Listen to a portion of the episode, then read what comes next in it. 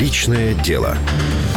Новак возглавлял Министерство транспорта Польши на протяжении двух лет в 2011-2013 годах. Перед этим он руководил избирательным штабом кандидата в президенты Польши Бронислава Комаровского и был членом Сейма. Новак отвечал за транспортные планы и инвестиции при подготовке Польши к Евро-2012. В 2013 году он со скандалом покинул пост министра транспорта Польши. Журналисты заметили на руке чиновника часы Maxi Marine Хронометр швейцарской фирмы Улюс Нардин. Стоимость часов оценили минимум в 17 тысяч злотых, около пяти с половиной тысяч долларов. Кроме того, СМИ обвинили Новака в излишне тесных контактах с бизнесом. Согласно польскому законодательству, чиновники обязаны декларировать имущество, стоимость которого превышает 10 тысяч злотых, около трех с половиной тысяч долларов. Новак в своей декларации часы не указал. В связи с этим прокуратура выдвинула ему обвинение. В 2014 году экс-министр попал в очередной скандал. Журналисты опубликовали расшифровки записей незаконного прослушивания польских политиков. На одной из которых человек с голосом, похожим на голос Новака, обсуждает с человеком, чей голос похож на голос бывшего замминистра финансов Анджея Парафияновича, вопросы, связанные с налоговой проверкой бизнеса жены Новака. В настоящее время Новак сотрудничает с Европейским банком реконструкции и развития в качестве консультанта.